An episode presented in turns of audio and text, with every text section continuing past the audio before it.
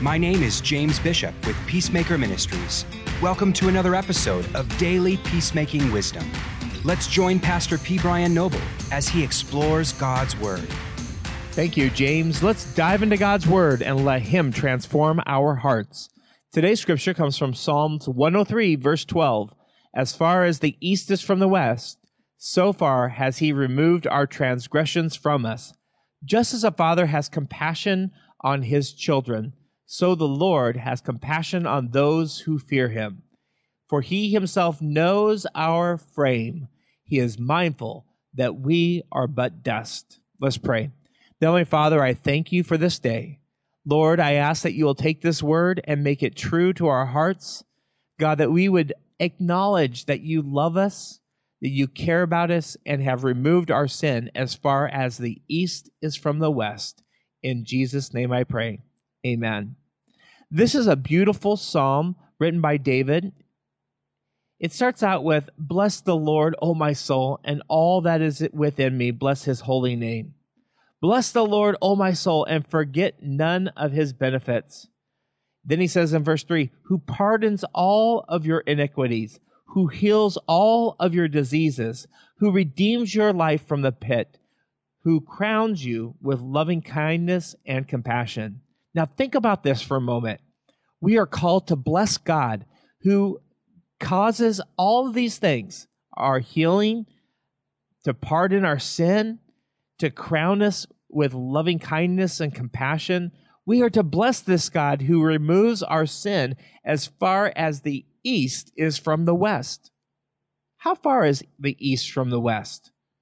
Well, we know that there's a North Pole and a South Pole, but there is no East Pole or West Pole. Why? Because East and West continue on and on. So I look at this and I say, God has removed your sin forever. He says, just as a father has compassion on his children, so the Lord has compassion on those who have fear of him. Do you fear God? Do you have a holy reverence of who God is. Today is a day that you can humble your heart before God, even in your relationships, even in those tough times that you're going through, to humble your heart before God. God desires to crown you with compassion. God is compassionate and gracious. He's slow to anger and he's abounding. I'll say it again. He's abounding in loving kindness. He is a God that loves you. He is a God that cares for you. In verse 14, it says, For he himself knows our frame.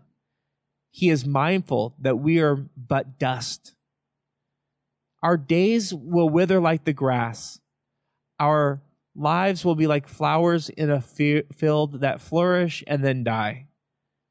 Today is a day for you to embrace the loving kindness of the Lord that he pours out upon us from everlasting to everlasting. He gives his children his righteousness. I know it may be intense today, but I want to remind you that you serve a compassionate God who loves you. You don't have to fight for the here and now. You simply have to rest in his love. May the Lord bless you. May the Lord keep you. May the Lord's face shine upon you, and may you experience his perfect peace today that can only come through the Prince of Peace, Jesus Christ our Lord. Blessings on you today.